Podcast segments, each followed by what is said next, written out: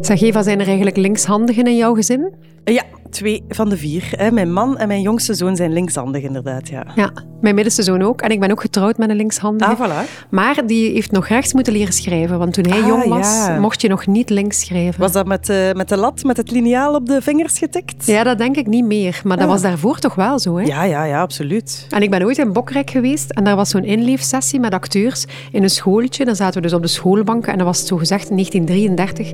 En die vrouw die juf speelde, die vertelde dat er een, eh, volgens het geloof toen een beschermengel op je rechterschouder zat en een gevallen engel op je linkerschouder. En dat kinderen daarom niet links mochten schrijven, omdat je dan zo gezegd de duivelse boodschappen doorkreeg van dat duiveltje op je linkerschouder. Oh my god, dat wil je toch echt niet links zijn in die nee, tijd, hè? echt, hè?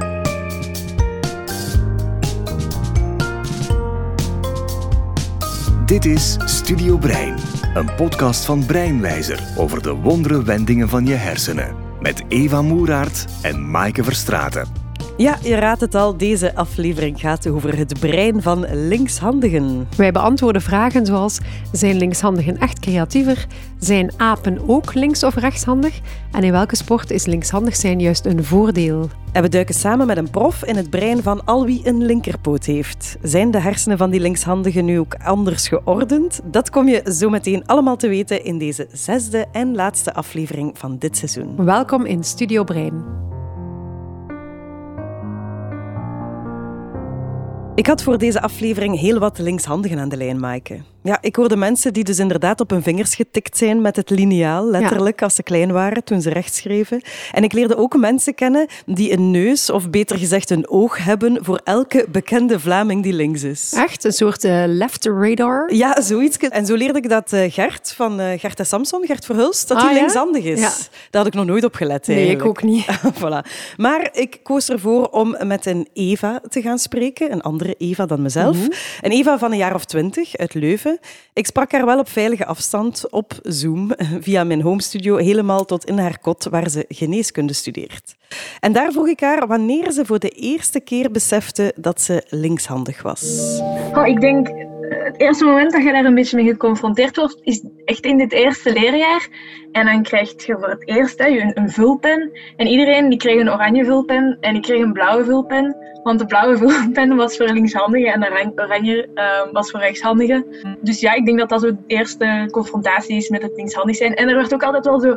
Ik kreeg dan een plaats toegewezen en dan werd er altijd zo gevraagd... Ah, zitten de linkshandigen allemaal wel aan de ju- juiste kant, zodat je zo niemand een stoot kon geven. Dus eh, ik denk uiteindelijk wel rekening mee gaat. Het is fijn dat je een aangepaste pen krijgt. En voor jezelf was ook een voordeel dat je aan de juiste kant zat, zodat je niemand een stoot gaf. Want voor jezelf was het ook niet fijn dat er strepen op je blad terecht kwamen. Dus ja, daar werd zeker wel rekening mee gehouden. Ja, echt last had Eva er dus niet van hè, toen ze klein was, dat is duidelijk. Hoewel ze nu wel opmerkt dat heel wat gebruiksvoorwerpen echt voor rechtshandigen gemaakt zijn. Hè. Ah ja? Ja, wist je trouwens, eh, Maaike, dat UNO-kaarten, hè, dat die linkshandig discriminerend zijn? Eh, nee. Ja, ik heb ze hier ook bij.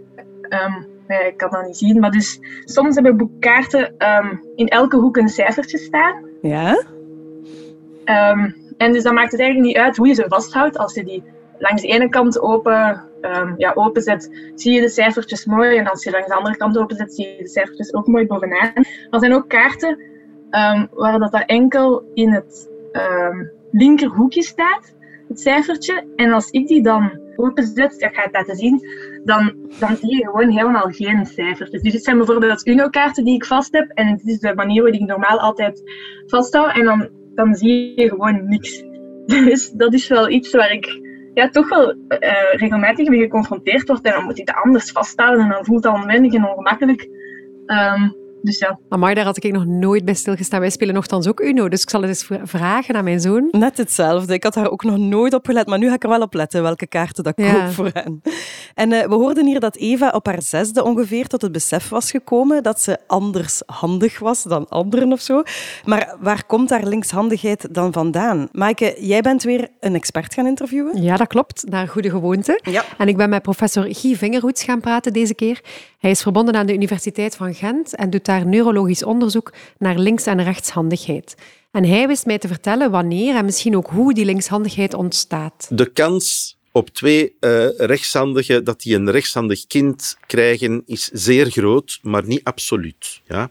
We weten uit onderzoek met tweelingen, mono- en dizygote tweelingen, dat er maar ongeveer 23% erfelijkheid meespeelt. Dus het is niet infrequent om een monozygote tweeling te vinden, waarvan de ene ling rechtshandig en de andere ling linkshandig is. Dus dat betekent dat genetica niet alles verklaart. Uh, wat zijn de twee andere factoren die dan in, uh, in de ring springen? Dat is omgevingsfactoren en kans.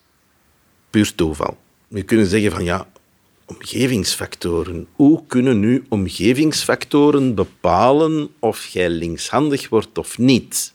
Prenataal ziet men dat, als men foto's neemt, dat de meeste kindjes ook in de baarmoeder eigenlijk op hun rechterduimje aan het zuigen zijn. Hoe komt dat? Dat zou kunnen komen doordat ze natuurlijk rechtshandig zijn, eh, maar dat is dan genetica. Maar een andere verklaring zou kunnen zijn dat is afhankelijk van de ligging van het kind in de baarmoeder. En het is zo dat de meeste kindjes in het laatste uh, trimester van de zwangerschap meestal zo georiënteerd zijn dat hun rechterkantje meer vrij ligt dan de linkerkant. En de linkerkant zit meer tegen de ruggengraat en het bekken van de moeder. En de rechterkant is meer naar de vrije kant gedraaid, dus er is meer plaats. En ze zouden dus zo op die manier die arm beter kunnen oefenen dan de linker. Dat is een moment waarop hersenen zich onder andere volop hoe kan het voorbereiden zijn. Uh, dat is natuurlijk al veel vroeger gestart, maar uh, natuurlijk, oefening baart kunst. Uh, wanneer je kunt bewegen, dan kunnen er natuurlijk ook motorische neuronen actief worden. Als je niet kunt bewegen, gaan die motorische neuronen natuurlijk ook minder uh, getriggerd worden. Dus dat speelt een rol. Wow, had ik dat dan op de echo kunnen zien, dat mijn ene zoon rechtshandig was en de andere links? Ja, wie weet. Ik stel voor dat iedereen die nu zwanger is, daarop gaat letten. Ja, stuur het ons door. Ja, het is trouwens maar een kleine groep, Eva, die linkshandigen. De meeste mensen zijn rechts. En je zou je dus kunnen afvragen, evolutionair gezien, waarom dat nog steeds bestaat. Waarom dat de evolutie dat niet heeft uitgeselecteerd als rechtshandig zijn duidelijk zoveel voordeel heeft. Het eerste feit dat we zien, dat is dat er ongeveer 10% van de mensheid linkshandig is.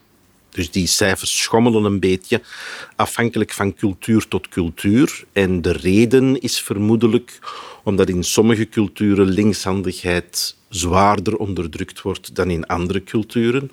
Maar gemiddeld genomen uh, is in alle rassen, alle culturen, alle etnieën ongeveer 10% van de mensen linkshandig. Linkshandigheid komt trouwens over heel de wereld voor, Eva, in alle culturen. Oké. En bovendien zijn linkshandigen er al sinds het ontstaan van onze soort. Archeologen hebben gekeken naar eh, stenen voorwerpen, hoe die gemaakt zijn. Mensen hebben ook grottekeningen uh, onderzocht.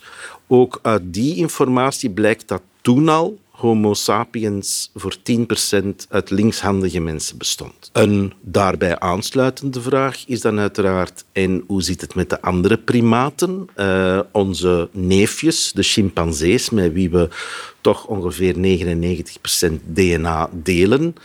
Uh, het antwoord op die vraag is moeilijk. En er bestaat heel wat onderzoek naar. Dat spreekt elkaar soms wel wat tegen. Gemiddeld genomen kunnen we zeggen dat er iets meer rechtshandige uh, chimpansees en bonobo's bestaan dan linkshandige. Zeker wanneer het, laat ons zeggen, uh, communicatieve gebaren betreft. Maar uh, het percentage is veel minder dan de 90% die bij de mensen bestaat. Dus er is een duidelijk verschil, ook in de sterkte van handvoorkeur van, van mensen. Dus ook bij primaten zien we zowel linkshandigheid als rechtshandigheid. Maar alleen bij mensen valt het op dat die linkshandigen zo sterk in de minderheid zijn. Ja, en die apen hadden gelukkig geen Uno-kaarten of een schaar nee. nodig, natuurlijk. Hoe zit het eigenlijk met het verschil in de hersenen van die links- en die rechtshandigen dan? Ja, dat is super interessant. Maar om dat goed te begrijpen, wil ik eerst even uitleggen dat er iets bestaat zoals lateralisatie in ons brein. En dat betekent dat sommige functies altijd aangestuurd worden vanuit de linker hersenhelft en andere altijd vanuit de rechter hersenhelft. Mm bijvoorbeeld taal situeert zich altijd in de linker hemisfeer, wordt dat dan genoemd, van ons brein. En oriëntatie en navigatie altijd rechts. Oké. Dus er zijn verschillende gebieden die verschillende dingen organiseren. En we weten niet zo goed waarom die verdeling tussen links en rechts eigenlijk bestaat. De reden waarom de hersenen die taken verdelen, is niet gekend. Er zijn een aantal suggesties voor, waaronder bijvoorbeeld gespaard plaats. Als je één hemisfeer kunt reserveren voor één functie, dan komt diezelfde plek in een andere hemisfeer vrij voor iets anders. En we moeten veel dingen kunnen als mensen. Een ander voordeel is, je hebt dan maar één controlecentrum. En je hebt geen twee controlecentra die tegelijkertijd misschien conflicterende...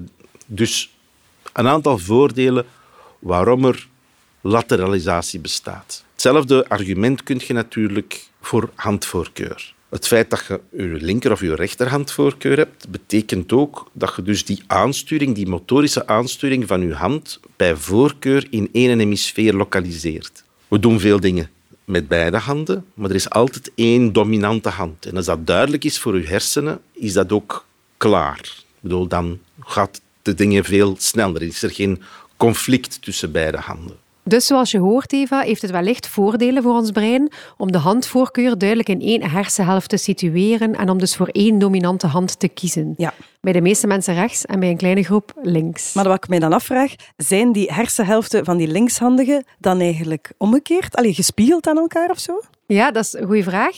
Maar we kunnen ook denken dat bijvoorbeeld alles behalve die handvoorkeur hetzelfde is. Dat zou Ja. ook kunnen. Of dat bij linkshandigen juist de hele indeling anders is dan bij wie rechts is. Het zou allemaal kunnen. Ik heb het gevraagd aan professor Vingerhoets, want die kan het weten. Als je linkshandigen test op de lateralisatie van functies, zoals taal, zoals ruimtelijk inzicht, zoals aangezichtsherkenning, dat je steenvast vindt dat linkshandigen minder extreem gelateraliseerd zijn in die functies dan rechtshandigen. Ons onderzoek toont aan dat de reden daarvoor wel eens zou kunnen zijn dat die linkshandige groep gewoon bestaat uit twee verschillende groepen. Een groep die gewoon is zoals de rechtshandigen. Het enige verschil is dat zij linkshandig zijn. En een groep die volledig gespiegeld is en dus het gemiddelde van de linkshandige groep gewoon naar beneden haalt. En dat je dus appels met peren aan het vergelijken bent wanneer je de linkshandige als groep vergelijkt met de rechtshandige als groep. Dus met andere woorden, de rechtshandige groep is een veel homogenere groep en de linkshandige groep is een heterogene groep die bestaat waarschijnlijk uit verschillende subtypes. Dus het komt er eigenlijk op neer dat je zou kunnen zeggen de meeste mensen zijn op identiek dezelfde manier georganiseerd. In rechtshandigen is het zo dat 95% van de mensen die rechtshandig zijn, hebben hun taal in hun linkerhemisfeer. Bij linkshandigen ligt dat een stuk lager. Bij de meeste linkshandigen, 70% ongeveer, is de linkerhemisfeer ook de talige hemisfeer. Maar in 30% is dat niet het geval. In 15 van die 30% zit die in de rechter atypische hemisfeer en in de andere 15 is die blijkbaar over beide hemisferen verdeeld en hebben die minder uitgesproken tallateralisatie. Dus binnen die 10% linkshandigen zit er dan nog een kleinere groep, van 30% eigenlijk, waarbij de hersenen anders georganiseerd zijn. Snap ik dat dan goed, Maaike? Ja, inderdaad. De meerderheid van de linkshandigen, 70%, Ja. heeft dus precies dezelfde verdeling van de functies over de hersenhelften als de rechtshandigen. Ja, Dus bij hen bijvoorbeeld is ook taal links en is ook een navigatie rechts, net als bij ons. Dus enkel de handvoorkeur is anders en al de rest blijft hetzelfde. Maar bij een derde van de linkshandigen is dat dus niet zo. Daarvan is bij de helft van die groep, 15% van de linkshandigen, de verdeling heel anders en onvoorspelbaar. Maar bij de andere helft, Ja. dus ook 15%, is elke functie perfect gespiegeld aan de normale lateralisatie. Dus eigenlijk al wat bij ons links zit, zit bij hen rechts en omgekeerd. Een perfecte spiegeling van de hersenhelften en hun activiteiten. En dat heeft professor Vingerhoets ook zelf in zijn labo onderzocht. Wij vroegen ons af, die 15% linkshandigen, waar die dus hun taal in de rechterkant hebben zitten, hoe zit het dan met de andere functies in die groep? En we hebben dus een onderzoek opgesteld waar we allemaal linkshandigen gescreend hebben met een gedragstaak op rechtertaaldominantie. En we hebben er zo'n 20 gevonden, nadat we 400 linkshandige studenten onderzocht hadden. Die 20 die hebben we dan vervolgens in de scanner gelegd en daar hebben we een heleboel andere gelateraliseerde cognitieve taken bij gedaan. En wat blijkt? Dat in 80% van die mensen, dus bijna in allemaal, dat die bijna of volledig gespiegeld waren voor alle functies. Niet makkelijk, Eva. Onderzoek doen naar zo'n kleine groep. Nee, jong. En ze vonden er ook maar twintig, precies. Ja, er zijn ook maar heel weinig linkshandigen die in die 15% zitten, Ja. die zo gespiegelde hersenen hebben. En je kunt dat ook niet zien hè, aan de buitenkant. Nee, gelukkig, hè? Ja, Ook Eva die weet eigenlijk niet of haar hersenhelften gespiegeld zijn of niet. Ik heb het haar gevraagd. Daarvoor moet ze waarschijnlijk onder een scanner gaan liggen of zo. Hè? ja ik denk het. Ja, en misschien kan ze dat wel eens organiseren, want zoals ik al gezegd heb, Eva studeert geneeskunde en momenteel loopt ze stage in het ziekenhuis. Ja. En ze vertelde mij dat ze op haar stage al heel vaak geconfronteerd is met haar linkshandigheid. Bijvoorbeeld bij mijn huisartsenstage dan eh, de bloeddrukmeter. Ehm, ik pak die spontaan met mijn linkerhand vast, want dat is een pompje die je moet oppompen en ik heb meer kracht in mijn linkerhand. Maar dat is zodanig gemaakt dat er een, een stukje ijzer zit ehm, dat normaal in je rechterhand mooi tegen je, in je hand valt, zodat je elegant dat kan oppompen. En als je dat dan met de linkerhand vastpakt, ja, dan, dan werkt het helemaal niet. Dus ik pak dat dan spontaan zo vast en dan moet ik dat dan weer onhandig omdraaien. En aan de tijd, oké, dan beslis je dan, oké, ik ga het gewoon met mijn rechterhand doen. Ehm, maar dat is ook weer zoiets kleins waar ik dan elke keer wel van denk, gaat u toch. mijn stage heelkunde, dus dat is eh, aan de operatietafel. Ehm, ja, als stagiair eh, sta je daar in een gigantische ruimte, weet je nog niet helemaal goed wat doen. En vaak krijg je dan zo één bepaalde taak toegericht en dat is het knippen van het draadje. Ehm, nu, uiteraard, het materiaal daar is gewoon voor, voor rechtshandigen. Maar toch heb ik zoiets van, ah, ik kan wel knippen met een rechtshandig scherm met een linkshandige hand. Dus ik ga dat gewoon doen. En dan heb je die ene taak en dan, dan sta je daar toen dat toch wel te bibberen, want ik vind dat toch wel spannend en stressvol. En dus effectief, hè, mijn eerste draadje, en dan mocht ik dan knippen en ik wil dan knippen en dan lukt dat niet, want uiteraard kan die schaar dat dan niet en dan krijg je meteen de opmerking van ah ja, ja, je bent linkshandig, ja, ja, nee, dat gaat niet, je moet echt wel met de rechterhand knippen, ehm, want anders hè, lukt dat niet zo goed.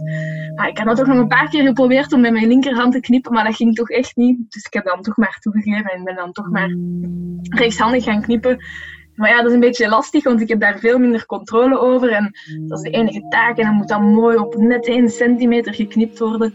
Maar jong, straf, dat zou je toch niet meer verwachten in deze tijd? Maar nee, en ik moet zeggen, ik ben er niet zo helemaal gerust in nu. De volgende keer dat ik ga moeten geopereerd worden. Allee, als die chirurg dan linkshandig is en tegen zijn hand moet knippen, allee, ik mag er niet aan denken eigenlijk. Die hebben daar toch heel veel op geoefend, dus dat zal wel oké zijn. Ik hoop het, ja. Wil je van chirurg worden eigenlijk? Nee, ze wil liever huisarts worden. En, en niet door dat knippen met rechts, hoor. Dat wou ze al ervoor. Maar ze vertelde me wel dat ze linkshandige scharen en ook een linkshandige bloeddrukmeter gaat kopen als ze Ah, eenmaal ja. eh, huisarts wordt. Er bestaan blijkbaar dus ook webshops met linkshandig doktersmateriaal. Oh, maar zo zalig. Daar moet je ook in naar surfen. Zo creatief ook, hè, dat iemand dat dan bedenkt. Zo'n aanbod voor linkshandigen. Ja, en over creativiteit gesproken, dat is ook wel iets dat vaak gezegd wordt, hè, Maaike? Dat die linkshandigen creatiever zijn. Ja. in mijn geval, als ik denk aan mijn man en mijn jongste zoon, die, die, allee, die kunnen heel goed tekenen en doen. Allee, dat, ja, dat, ik, ik kan dat wel beamen een beetje. Ja, bij mij is ook mijn enige linkshandige kind is kunstenaar. Hè? Dus in die Kijk, zin jong. lijkt dat wel te Ja, kloppen. en ook Eva had daar een theorie over.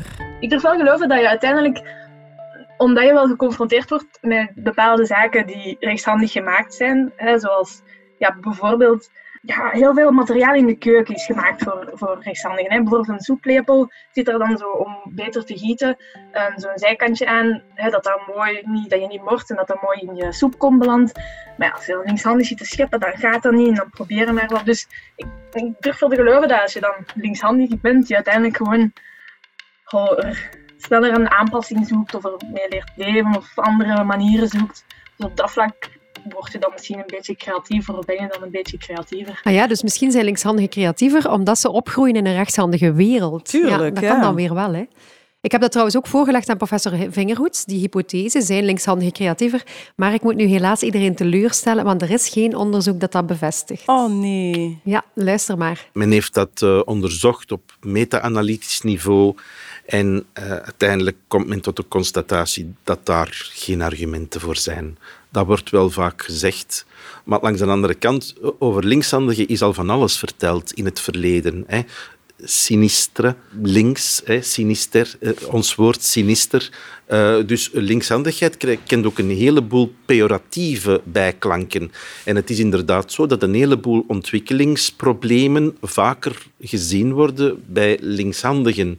Een, een, een heleboel pathologieën komen meer voor bij linkshandigen dan bij rechtshandigen. Dus er zijn een aantal negatieve connotaties aan, maar er zijn ook even goed een aantal positieve connotaties. Ze zijn slimmer, er zijn meer getalenteerde mensen die linkshandig zijn. Ik hoorde nu zeggen, die ingenieurs, die zijn allemaal, of die computerexperten, die zijn ook allemaal linkshandig. Dus het is van beide werelden. Maar ik ik denk eerlijk gezegd dat er weinig evidentie voor bestaat om te zeggen dat er cognitieve voordelen kunnen bestaan aan linkshandigheid. Dus er wordt van alles gezegd over linkshandigen, maar er is geen enkel verschil dat echt wetenschappelijk bewezen is dan? Oké. Nog niet. Dat is duidelijk. Maar het heeft soms toch wel voordelen om linkshandig te zijn. Dat mhm. vertelde Eva mij toch. Ik heb helemaal geen idee of het waar is. Um, maar ik ben ervan overtuigd dat ik um, beter um, um, goh, topjes van een fles kan open doen. Of zo een, een blik confituur. Ik heb helemaal geen idee of het waar is. Hè. Ik ben er gewoon van overtuigd. Of zo hè, een, een blik confituur. Of ja, een pot confituur waar je de deksel van moet afdraaien. Ik denk altijd dat ik dat beter kan, omdat je dan dus met de linkerhand vastpakt en die beweging het omgekeerde is. En ja, ergens denk ik van, ah, misschien kan ik er, doordat dat een andere houding is, daarbij meer kracht op zetten of zo. Ik vrees, Eva, dat dat van die dopjes ook niet wetenschappelijk bewezen is, maar ik kan er mij wel eens bij voorstellen. Ja, ik ga dat thuis hier toch een keer een vergelijkend onderzoek, wetenschappelijk onderzoek onder Groot gelijk. Twee proefpersonen is ook al een goed begin. Ah, voilà, voilà. Zeg, wat je dan zeker eens moet onderzoeken, is het idee dat linkshandige mensen ook beter zijn in sommige sporten. Ah ja, maar dat moet ik eigenlijk niet onderzoeken. Mijn jongste zoon is onklopbaar in uh, pingpong. Hij is elf jaar en wij kunnen allemaal niet meer winnen van hem. Dat is ongelooflijk. Ja, heel herkenbaar. Mijn middenste, die dus linkshandig is, is ongelooflijk goed in taekwondo, zo'n ah, Oosterse vechtkunst. Hij heeft daar ondertussen al een zwarte gordel in. En ook hij zegt dat hij voordeel heeft van het feit dat hij linkshandig is. Dus misschien is er toch een evolutionair voordeel van die 10% linkshandigheid. En daar heb ik ook professor Vingerhoets over bevraagd. Als je kijkt naar de hoogste schavotjes uh, op olympisch niveau van bijvoorbeeld schermen of tennis of uh, al dat soort uh, interactieve sporten, dan zie je dat er proportioneel gezien meer linkshandigen in zitten dan, in, dan wat je zou verwachten op basis van de bevolking. Dus ze hebben dat inderdaad, dat voordeel. De vraag is of dat, dat voordeel sterk genoeg is om die aanwezigheid van linkshandigheid te kunnen blijven verklaren in de populatie. Als 90% van de bevolking rechtshandig is en maar 10% is linkshandig, dan is het evolutionair duidelijk. Rechtshandigheid heeft een voordeel. Dat kan niet anders. Anders zou dat niet zijn. Omgekeerd, als maar 10% van de bevolking linkshandig zijn, dan heeft linkshandigheid dus een nadeel. De vraag is dan, waarom zijn linkshandigen niet uitgestorven? Die moeten al lang verdwenen zijn dan. Het enige mogelijke antwoord op die vraag is, linkshandigheid moet dus ook een voordeel hebben. Maar onder bepaalde omstandigheden. Namelijk als er niet zoveel linkshandigen zijn. En hier komt de vechthypothese op de proppen. En de vechthypothese zegt dat in een interactief gevecht, confrontatie, conflict, de linkshandige een verrassingsvoordeel heeft op rechtshandigen. Die vechthypothese, dat fascineerde mij. Mm. En uh, in Gent hebben we hier een heel bekende schermerschilde, in Belfort eigenlijk. En omdat ik gehoord had van de prof dat linkshandige schermers echt wel een voordeel hebben, ben ik daar eens gaan piepen onlangs. Mm. Klaar, trek. Half, is. Half vijf. Een, een, rechtshandige schermer is vooral gewend om tegen, elke schermer is eigenlijk vooral gewend om tegen een rechtshandige schermer te, te schermen. En aangezien dat het een asymmetrische sport is, dus je schermt maar met één hand, je staat ook met diezelfde hand en datzelfde been ervoor. Um, ja, heeft dan natuurlijk uh, andere aspecten. Als dat plots een gespiegeld beeld is, um, dat, houdt er, dat houdt in dat, dat de afstand bijvoorbeeld ten opzichte van je tegenstander, dus de afstand van, van mij ten opzichte van een rechtshandige schermer, onze handen zijn dichter bij elkaar dan een rechtshandige tegen een rechtshandige schermer, dan is dat gekruist. En dat brengt dus wel, ja, de afstand is bijvoorbeeld een heel belangrijk aspect. Uh, dat heeft dus wel effect op, op de match en op de beleving van de match en op, welke tactieken dat je best toepast. Het is een voordeel voor mij natuurlijk, want ik scherm altijd of heel veel tegen rechtshandige schermers en veel rechtshandige schermers schermen heel weinig tegen linkshandige schermers. Uh, nu, ik zei tot op een bepaald niveau, omdat als we naar de seniorniveau gaan op, op wereldvlak, dan zijn die allemaal wel gewend om ook regelmatig tegen linkshandige schermers te schermen en worden die daar ook specifiek op getraind. Uh, dus dan gaat dat minder spelen.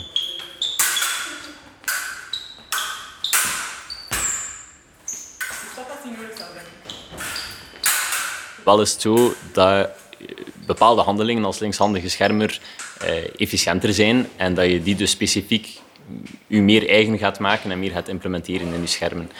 Schermen is sowieso, dat, wordt een beetje vergeleken met uh, real-time schaken. Dus dat, dat is eigenlijk constant een spel van anticipatie en je probeert altijd een stapje voor je tegenstander te zijn. En hoe beter de tegenstander, hoe meer stappen dat je op voorhand denkt.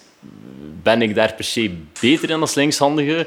Dat durf ik niet zeggen. Ehm, ik denk wel gewoon ja, dat, je, dat je weet dat er bepaalde dingen goed werken of dat er bepaalde handelingen een voordeel geven als linkshandige en dat je die dus meer gaat toepassen of implementeren dan, dan dat een rechtshandige schermer doet.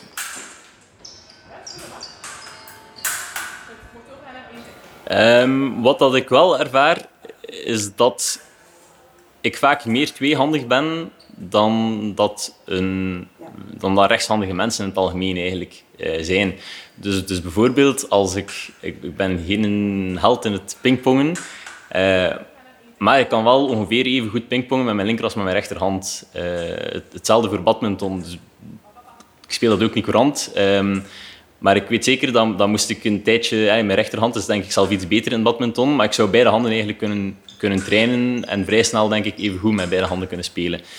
Um, dus dat is inderdaad wel een verschil. In het schermen heb ik bijvoorbeeld weinig moeite om de dingen rechtshandig voor te doen. Dus ik denk ook, moest ik rechtshandig schermen, en, en uiteraard doen we dat soms, dat dat voor mij veel natuurlijker zou voelen. Als je een, rechtshandige schermer vraagt om linkshandig te schermen, dan trekt dat meestal op niets, tenzij dat ze er echt bewust uh, op geoefend hebben. Um, ik, als spontaan, als ik training geef en zo, dan, dan toon ik, um, om niet verwarrend te zijn, toon ik heel veel dingen rechtshandig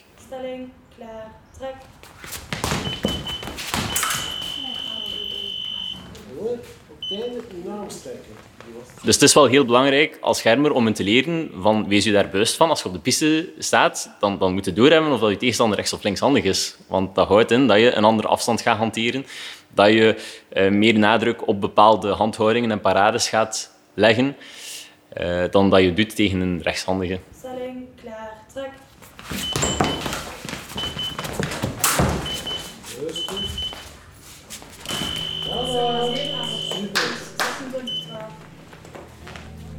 Maar zo tof, jong Eva. Mhm. En wat een elegante sport toch ook, met zoveel traditie, zo cool. Echt mooi om daarbij te zijn eigenlijk. Ja, dat kan ik mij voorstellen. En Servaas heeft dus duidelijk wel echt voordelen als linkshandige. Ja, absoluut, absoluut. Jammer dat wij rechtshandig zijn. Ja, had ik in de buik van mijn mama maar meer op die linkerduim gezogen. Hè?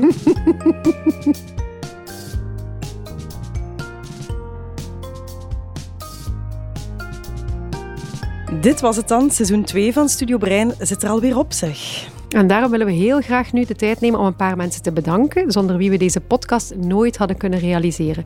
Eerst en vooral Breinwijzer VZ2 en hun coördinator Eva de Vlieger voor de kansen, de ondersteuning en alle creatieve vrijheid. Wij hebben er heel erg van genoten. Absoluut. Ook onze sound engineer Sander Lambrecht moeten we bedanken voor de mooie muziek overal onder. Hij heeft die allemaal zelf gecomponeerd. En ook de prachtige montages. Wouter Landuit, uh, zijn stem zat in de jingle. Die willen we ook absoluut bedanken daarvoor. En onze redactrice Stefanie Heijsen voor het vele luister- en knipwerk dat ze voor ons gedaan heeft. En zeker ook alle professoren die ons wilden helpen en te woord staan en die met handen en voeten hebben uitgelegd wat wij graag wilden begrijpen.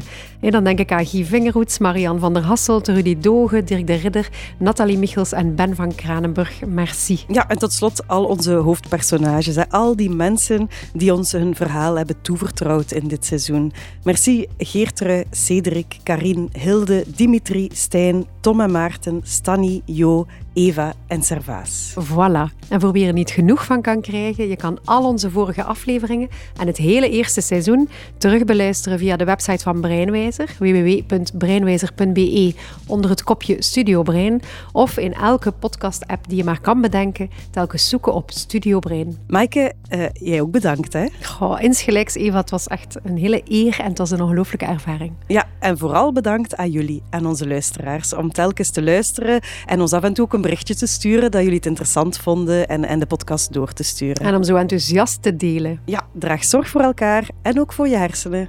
Dag.